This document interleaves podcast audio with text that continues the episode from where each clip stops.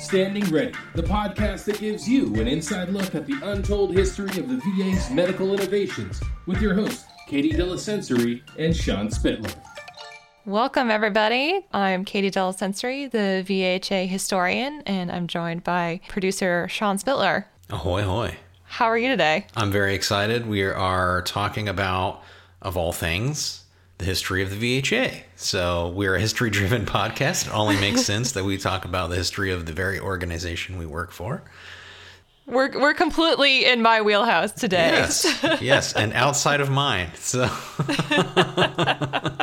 so quick question: We both work for the VHA, Veterans Health Administration, which falls under a bigger umbrella of the VA, which is Veterans Administration. You know, I just want to help the audience understand what is VHA and how does it fit into the VA because when we say that we're celebrating our 75th anniversary, we're not talking about the VA. Correct. We're talking about VHA. Right in some way, the VA has been around almost as long as, as our nation has in different forms. But when we talk about it today, the Department of Veterans Affairs encapsulates three organizations within it, right? You have the National Cemetery Administration, right. you have Benefits Administration, and then you have the largest component, which is the Veterans Health Administration. Mm-hmm. So when you think about it, VHA oversees all of the hospitals, all of sort of the outpatient clinics, anything related to veterans health care. And VHA, I think, is is larger than some other agencies mm-hmm. in, in on their own. Yeah, yeah, it's definitely the biggest component. So we talk with with a couple of gentlemen. They're both historians, correct? Correct. Yep. So we're talking with the Mikes today. So we have Mike Visconage, who is the VA chief historian. And we have Professor Michael Gambone, who is a professor of history at Kutztown University. There's a lot of discussion going on today about sort of how veterans have been treated in the world and right. in America, and kind of how the modern roots of the Department of Veterans Affairs goes back to today. So I'm really excited to speak with them both. I think they both bring a very unique perspective, and it's great to kind of be able to to talk about the significance of this 75th anniversary with them today. Yeah, and and it's really interesting to hear the perspective of veterans in you know like a pre-world war one context where they were treated like animals. So right. it's very or they're like drifters. Yeah. Yeah, yeah. like because it oh it it wasn't the profession today that we kind of think you know it, right. it was for a different type of individual, or um, you know, they they might have been like a mercenary who was paid to fight on behalf of, right. of another country or something like that. So, yeah, you know, you you kind of have this idea, and you think that's how it's always been, but when you talk with Mike Visconage about how veterans have been treated over the years, you're like, wow, this you know, it, right. gives you a perspective on it. That's that's quite interesting and unique. Right. And uh, during the interview, we we bring up a movie the best years of our lives, which I have not yeah. seen, but you have. I have. It's a great film from 1946, and it's about three service members who return home from war and how each one of them faces their own sort of unique challenges in, in readjusting to life. And I think, you know, it, it's kind of the perfect movie for the discussion we're having today because you know, we were really centering on, on 1946 and the experience of veterans and service members coming home from war and just some of the challenges they faced. And, and I think it's it's a great movie and it really kind of came at a very unique time too because after World War One silent movies were, were the thing and so this is kind of right. a unique moment for Hollywood to kind of tell the story about service members because I mean how many how many war movies are out there and how many movies about battle have you seen? But to kind of right. capture this perspective of a returning soldier is is absolutely worth worth presenting. So yeah i recommend. You know the fact that i've never heard of this movie is surprising. You know i, I i'm a huge film buff and uh, as i'm kind of reading about this a little bit learning that it was the highest grossing film in both the united states and the uk since the release of gone with the wind and is yep. the sixth most attended film of all time in the UK with over 20 million tickets sold. And then it says in 1989, It was one of the first 25 films selected by the Library of Congress for preservation in the United States Film Registry for being culturally, historically, and aesthetically significant. So that's that's a big deal. This is a big deal. That's a movie. pretty big deal, and and you know I, I think you know, it really speaks to how much of a need there was in the public and, mm-hmm. and by veterans to want to see themselves reflected on the screen and have that experience right. reflected.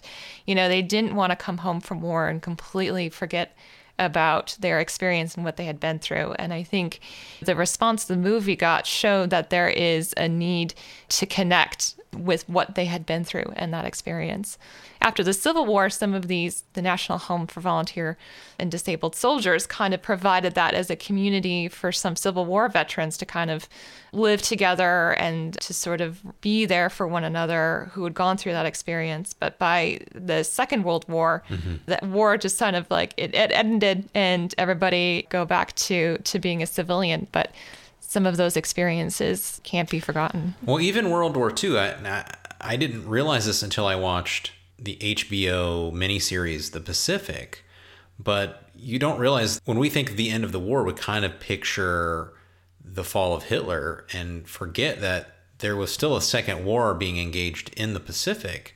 So you you get all of the these army guys returning home from the European theater and getting a ticker tape parade, and then you've got Marines who are still just exhausted in like some of the worst fighting in the war. Yep.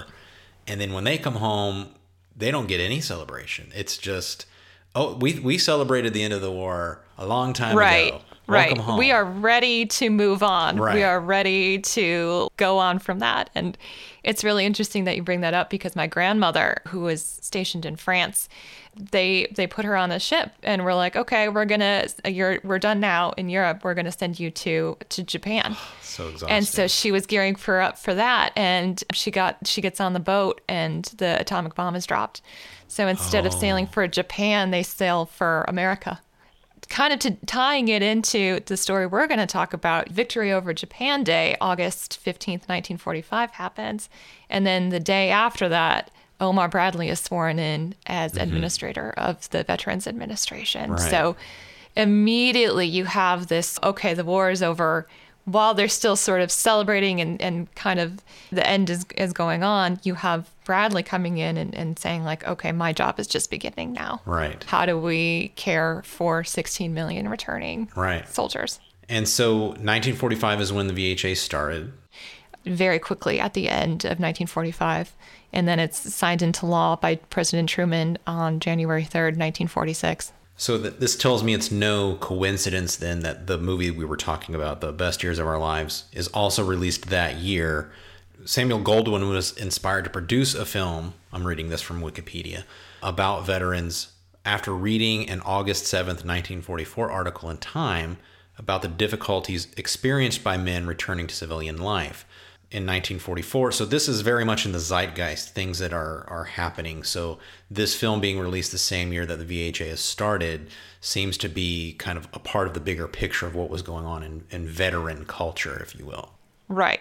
Right, exactly. And and you sort of have this with every war, but by 1946 there's you have so many service members and so many returning home and really, you know, as, as um, Professor Gambone says, they really become a political force too.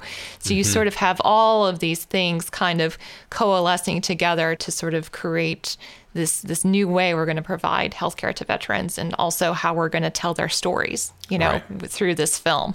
Yeah. So it's really an interesting time.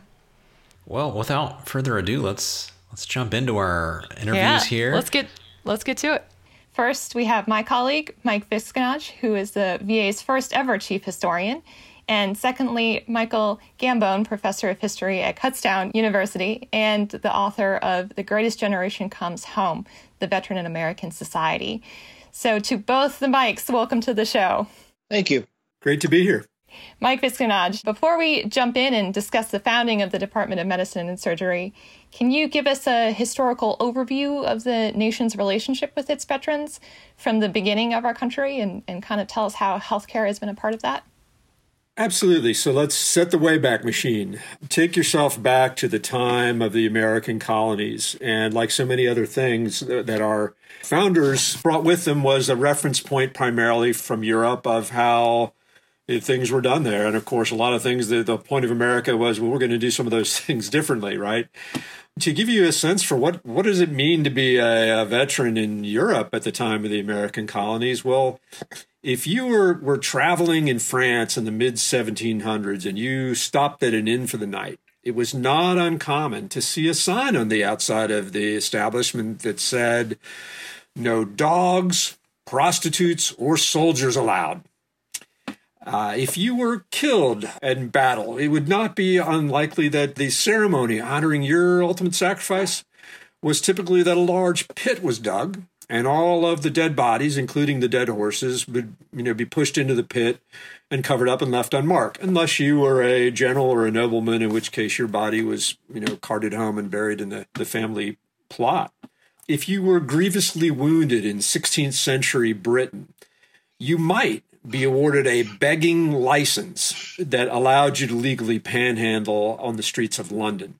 So, what does this mean? All of these things just speak to what was that relationship between societies and veterans at that time in Europe. And veterans were held in low regard to some degree for good reason. They were typically mercenaries, opportunists, at best conscripts. But all of this changed with the American experiment. Uh, this idea that free citizens would fight for a free nation, that there would be citizen soldiers, if you will. This was really a, a, a new for that era concept. And this is what sets the stage for this unique, truly unique relationship between uh, America and its veterans. Let's jump ahead a little bit. It's 1945, and as World War II draws to a close, 16 million GIs are transitioning back to civilian life. What makes this moment different from other times Americans have come home from battle, and, and how are their healthcare needs different? Well, I mean, there's there's some obvious ones. I mean, you have the the sheer scale of it, where you have you know the, the the number we seem to throw around, which is growing a little bit, is 16 million returning troops. You're also looking at a time when you have the first introduction of things like sulfa drugs, and advanced uh, surgical techniques. So you're seeing more people survive. I mean, wounds that would have resulted in an infection and death in World War One no longer happen. So the sheer volume that is, is basically going to overwhelm the system that's constructed for it.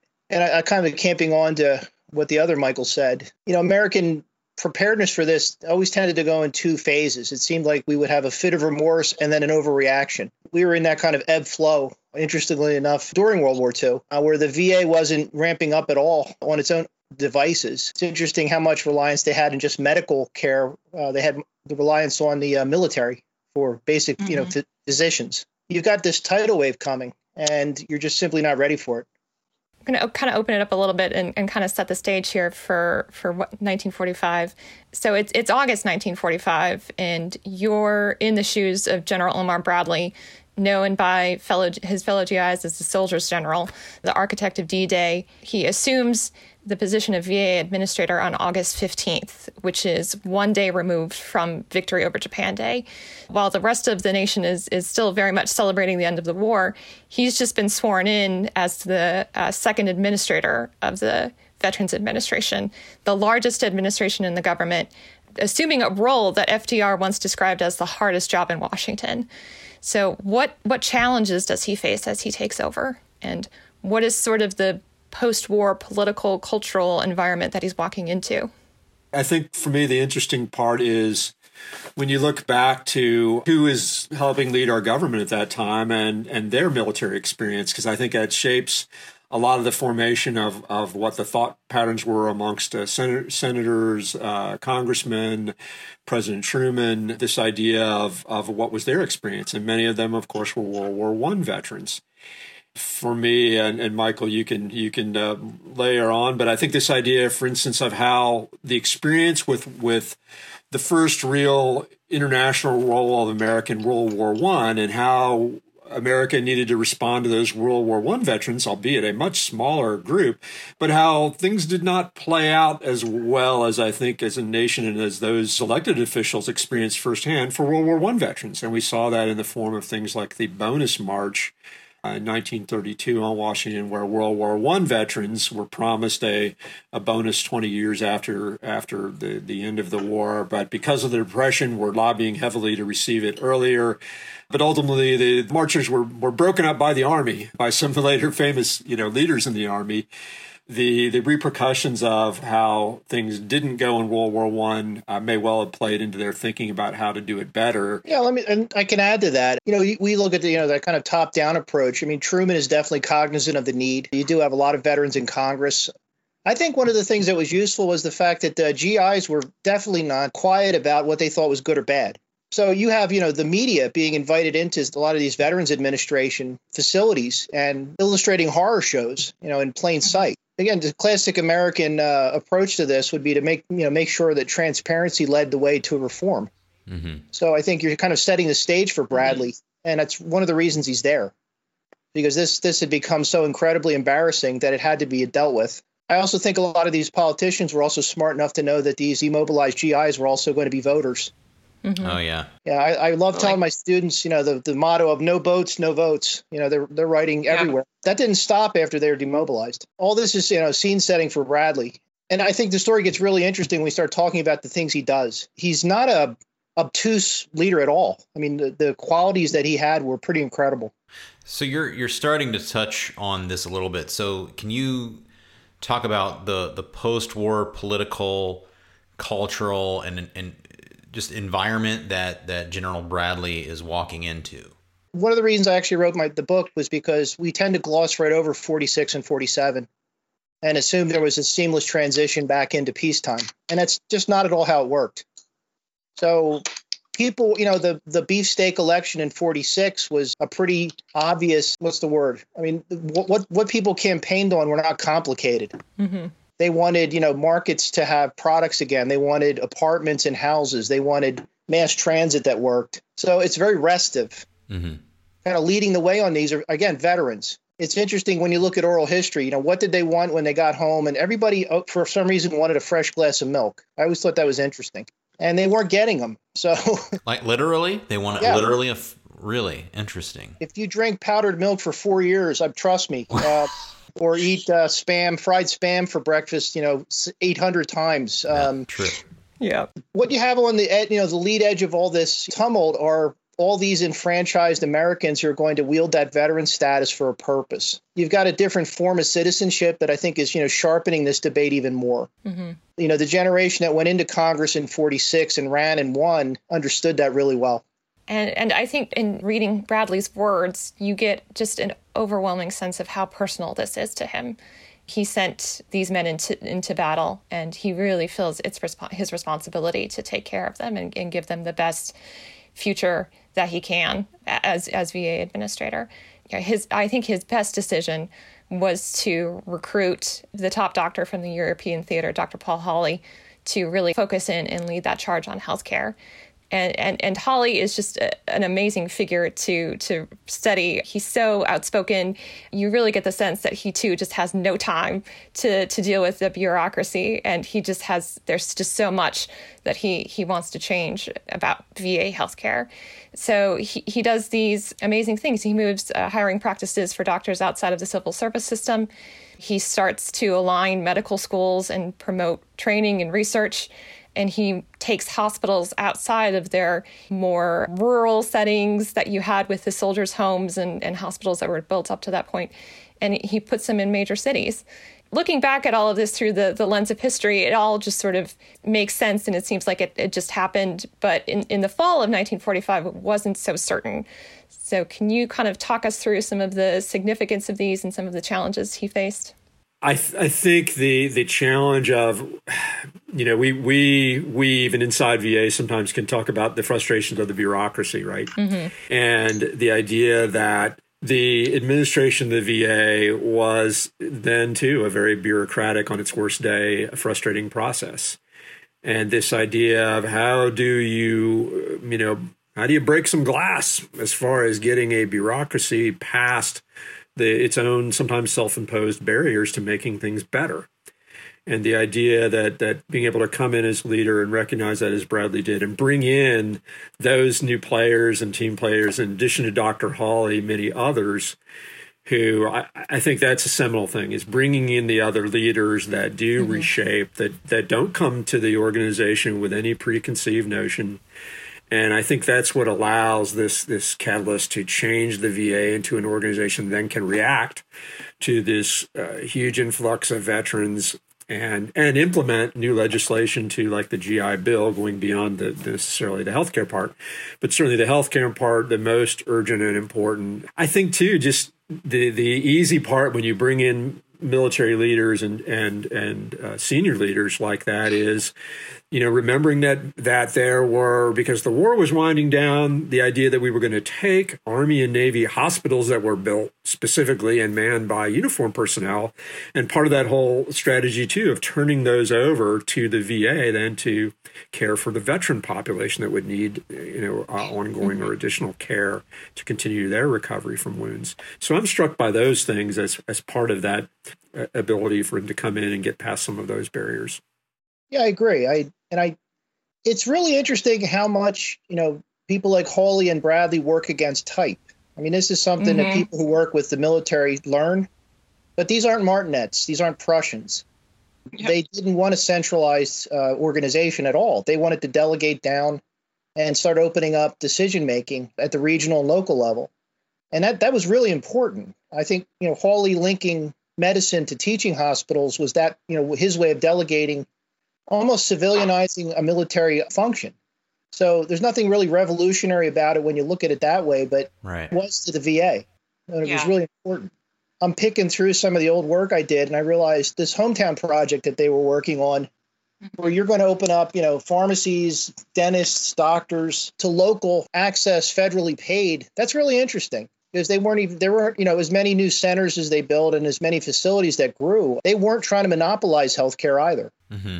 A really interesting kind of innovative and inclusive and flexible system they're they're going after here how it happened so fast is, is just really interesting. I like politically Bradley, you know, offers his resignation when he's fighting over the civil service. Okay, good. That's a good card yeah. to play mm-hmm. it perfectly. I agree as well. I mean, to me, this idea of really a, a very creative and entrepreneurial approach to again how do you break out this bureaucracy out of its old mold and, and do new things and really think things up and do them so not only were there paradigms broken in terms of how VA did business, I think there were paradigms broken for how the, the medical field did business. I think that one of the seminal aspects of, of Bradley and Hawley's leadership too is this idea of really advancing VA more and more into the idea that they that, that the VA health system not only cares for veterans, but it's it's a trendsetter for the entire medical community.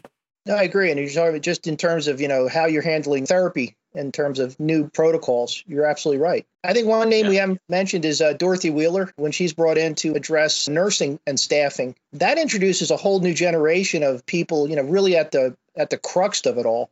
And if I were ever to do more work, I think it would be about her.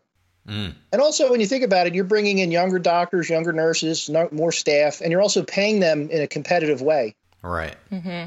Mm-hmm. This is an interesting kind of departure from the old Democrat trope about socialized medicine not rewarding innovation. This kind of is capturing the Republican rhetoric of the time in its with in its own words. Mm. There's a lot going on here.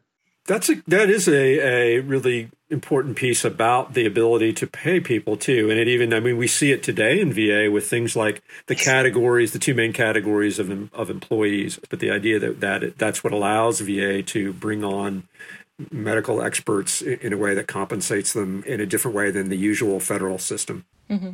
And the pay raises, you, you know, during that period are pretty significant. I mean, they're catching up for, for you know, literally decades behind what was normal. Mm. Yeah, it, it's it's just such such a pivot to what had been going on before. You know, even in terms of how we talked about coming home from battle, and they called it shell shock. In, in World War One, and and you see it becoming more psychology, more of a field. The, the development of seeing post traumatic stress as a medical condition that needs to be to be treated. I, I just think Bradley is such a shrewd politician too. He threatens to resign. They both do. He and Hawley on on New Year's Eve, right before this legislation is about to be signed by Truman. What did it feel like in that moment when we don't have the the hindsight of history to kind of look forward? Can you kind of paint me a picture of in that moment? Well, I mean, the word we use that we've been hearing a lot in the last few years is norms. And mm-hmm. I think if you look at World War II as a whole, you see a lot of those, you know, what have been traditional norms being broken in terms of soldiers having a more political role in life and policy making. And also, I think in terms of mass mobilization. So uh, you could even go back to the New Deal and see where, you know, people are being invited into a discussion. Mm-hmm. They're more used to rallying around a point. I think they're, you know, the degree of prestige that is vested in the military is burnished by the victory. So I think Bradley's aware of all these things. Mm-hmm. One of the things that struck me about how he organized the VA was that he invited people to help. I mean, he wasn't going to try again to monopolize this within professions. So VA volunteers, community groups are all brought in, and I think that's also very practical because you have um, at some point they're going to leave uh, VA care and go home. And people did want to know how to take care of uh, veterans and do it in an informed way. The Depression and the war gave a lot of momentum to what you know they were going to be doing, and I think they were aware of it. Yeah, and I think too that he has not he has the public and the press overwhelmingly behind him in in moving forward with some of these these changes and armed with with a half a billion dollar budget they're really able to make some meaningful changes to to how veterans receive their health care I think what's fascinating politically too, in terms of, of Sean back to this idea of, of, the willingness to resign. In some ways, I have to think it's a win-win for Bradley. Sure. Hey, he didn't really want the job in the first place. He was kind of voluntold to take the position, right? Although not to take away from his passion and, and dedication to veterans, because I think that, as you as you noted, absolutely sincere and meaningful. But he he was unique in his position because he was still a retained on active duty records of, of, the Army. And the idea is that the, the deal was he was going to go back to a position in the Army, presumably Chief of Staff of the Army, which he ultimately mm-hmm. held. For mm-hmm. him, it sounds like, okay, well, if I resign, if I don't get my way, I think that gave him extra leverage, in other words, to get what he needed to get the job done to make these really significant changes to VA. Yeah, it's and I think he was very dynamic about continuing and developing support. Him being interviewed by Bob Hope to talk about the VA was was always struck me as interesting. I mean, Bob Hope is our you know the, their version of Stephen Colbert. Right, right. but he he really understood how to get through that infotainment medium his message. You know, we were talking about it before the broadcast. I mean, when the best years of our lives came out, he jumped right on that bandwagon and said, "This is going to be mandatory viewing." He put his name next to it because it, you know he he put himself in with really important cultural movements. Right. Mm-hmm. Just he kept developing his relevance. That kind of redefined shrewd again. Mm-hmm. Mm-hmm. Absolutely. Yeah.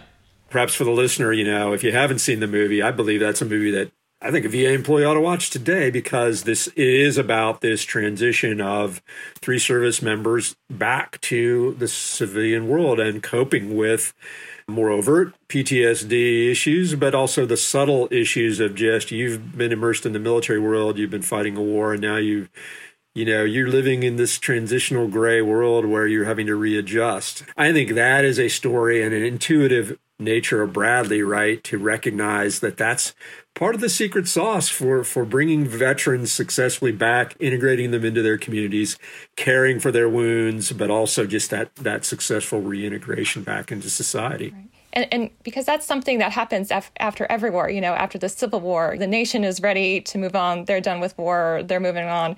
But for the veterans they're dealing with a whole host of, of issues maybe not ready to move on. And that happens after every war but really this is the first war where film talking films are around to to be able to kind of portray that. And and I absolutely agree. I think it should be part of every VA's employees viewing list. Yeah. I think in particular the magnitude right too is just that's what's to me is so eye-opening. I mean we're talking about 10% of the US population was in uniform during the war that's that's an incredible uh, amount of people compared to today which I believe is hovers around 1% So just that idea of everyone in the civilian world had a brother, husband, son who mm-hmm. were in mm-hmm. uniform. So everybody experienced yeah. it. And I think that too allowed the things to happen and the things needed to happen in the way that Bradley was able to execute them and build this better system. All right. So after Truman signs the legislation creating the Department of Medicine and Surgery, a flurry of activity happens for the rest of, of 1946. Days later, Northwestern signs on to affiliate with Hines Hospital. Thousands of doctors are hired. The, the largest hospital construction project in American history is begun. You have the first female physicians hired. Uh, you have the voluntary service started, the canteen service started, just, just so many things.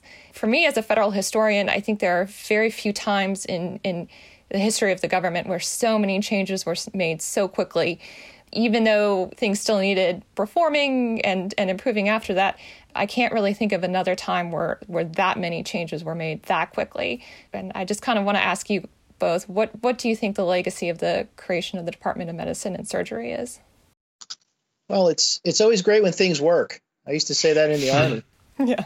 Or somebody had the right keys. That was always a good sign. I think it sets a, high bar that we have, re, you know, we have achieved in a lot of ways. I visited Walter Reed back in 2015. The treatment they have for uh, neurological injuries from you know, traumatic brain injury it's tremendous. Uh, it's actually, you know, you're back to the cutting edge. So something like that is possible, you know, when, when you have the proper focus and resources and leadership. So mm-hmm. it's, it's a very high bar, but it's a very cons- inconsistent one between the time Bradley left and the time period I'm talking about today. I think it's continued to play out th- this idea that, uh, as the VA always ha- has since 1946, of course, but even before that, is that you know, every war experience, every cohort, every larger cohort of veterans, they have different needs. I think on a good day, the legacy of, of General Bradley is is this ability to think outside the box, right? To to be innovative.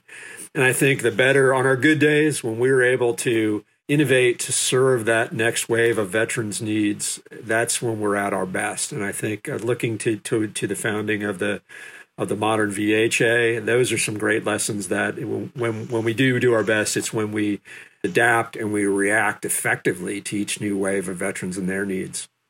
I think it's all. I mean, I like the volunteer aspect of this as well. Mm-hmm. I registered as a VA volunteer five years ago.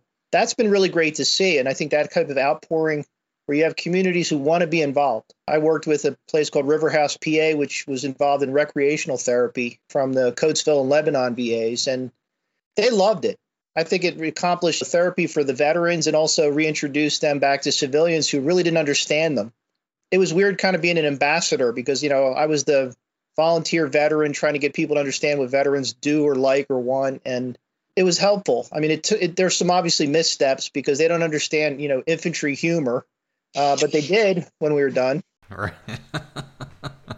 Right. watching guys walking on the trails while other guys are rolling rocks down on them is you know something they like to do you know so we had to be careful at some points but no i think that that's a legacy from the 40s i mean people that's one thing i really like about this country is people want to help people volunteer I was going to say, I think that's an awesome way to maintain something too. That when we compare the era that we're in now and the era of the founding of the VHA, is again that that huge percentage of the American population that had intimate familiarity with what it meant to serve and the idea that that's a much smaller reference point for the American public at large. But the idea that as we do our jobs in the VA and in VHA, and these opportunities to interact, Michael, as you highlight, uh, you know, with, with the public or or with volunteers who are willing to interact with our with our veterans, that does nothing but great things for for how we can accomplish our mission and and effectively continue to serve veterans. We're recording this during a pandemic right now, and and so we're kind of walking through history in a lot of ways. As myself being an, a non-historian, I've, I've kind of found it fascinating as I as I talk with Katie that as historians, part of your job is to look at the now and anticipate what will be historical about that and how do we preserve it. So, can you talk about what VA is doing to preserve history as it is happening right now? Hooray, we do have a role that's very important in the in the immediacy, right? While we're historians and we look at the past, what we're doing is we're collecting on all these things that are happening out there now because what we know is that this is a moment that historians are going to be looking back at for decades. I mean, they'll be, you know, pulling this apart 100 years from now. How, what did we do? How did we do it? What kind of innovations? How did you make masks out of what? So this idea, what we're doing in VA, and hooray, we've just kind of in the nick of time, we've built a, a, enough of a program where we have a few small talented team where we're out doing collecting key documents. We're out doing oral history interviews so we can capture that. That's a recognized way that historians, researchers, writers can go back and find out what were people thinking at the moment and artifacts. So we're just now in VHA beginning this process of reaching out to all of the VA medical centers, the the VISN regions, but to solicit these things that, again, only in VHA, those are our employees who've been out there know, hey, this is significant. This was the very first temperature taking, you know, handheld device to screen people. These things seem mundane in the moment, right? But you have to put yourself in the in that seat of, hey, 20 years from now, I'm at that kind of exhibit that's showing how did we react to that? Right. Mm-hmm. And 3D printing. I, we were talking with, with Dr. Stone earlier about 3D printing technology and, and how that's being used right now. And, and, and that's those are artifacts. Yep. So soliciting these things, collecting them, preserving is what we do as your historian team. I'd say lastly, very a little more pragmatically is, you know, we talk about collecting documents and oral history interviews in particular to degree artifacts, but that handoff to the lessons learned process about, oh, if leaders are dealing with something 20 years from now about some different sort of pandemic event, they're going to want to look and know, well, what did we do then that didn't work? What did we do that worked? And what can we take from that? And that's what a history program, I think, does. that should be encouraging to all of us. Right. Absolutely. It's like I've been waiting for you guys for 15 years. I'm glad. on my own take on it, I mean, I, I look at the newspapers and I see troops sleeping in the Capitol building today. Yeah. We Mm-hmm. talk about civil military relations now, and we talk about them a lot. And I think we're moving way beyond the old models from Huntington or any of these old historians. We're talking about people and troops. And to me, veterans have always been the bridge between the two. I mean, we're they're the like I said, they're the ones who are, have feet in both worlds. I really think it's important now to understand a giant group of people. I mean, we're talking tens of millions in the time period since World War II um, that aren't a monolith. They're just not. And I think that's the you know the need is to you know pick apart the the the differences and idiosyncrasies and all of it. That's what I've I've been fighting through in a classroom for 26 years. Not just how to capitalize America, but to talk about abstracts like this that really are going to be really important right now and for years. This is the world in January 2021, and I think there's a definite need for what we do. Get myself fired up for class next week. Well, that's a great way to end end the episode. So, both Mikes, thank you very much for your time. Thank you. Pleasure. Next week, we're talking about something that's a little taken for granted, I would say, something that uh, I, I just kind of assumed was always a thing. We're, we're talking about academic affiliations. Just real quick, what does that really mean, Katie? Right. So it's it's something that's born out of 75 years ago. It refers to VA's partnership with academic institutions. So mm. how VA has partnered with the nation's medical schools to not only address the need of providing healthcare to veterans, but also changing and expanding that role and to really become a research powerhouse that Right. VHA is today. So I'm really excited to jump in and learn a little bit more about that and talk with our guests about it. I agree. So we will see everyone next week. Have a good time. Bye, everybody. Música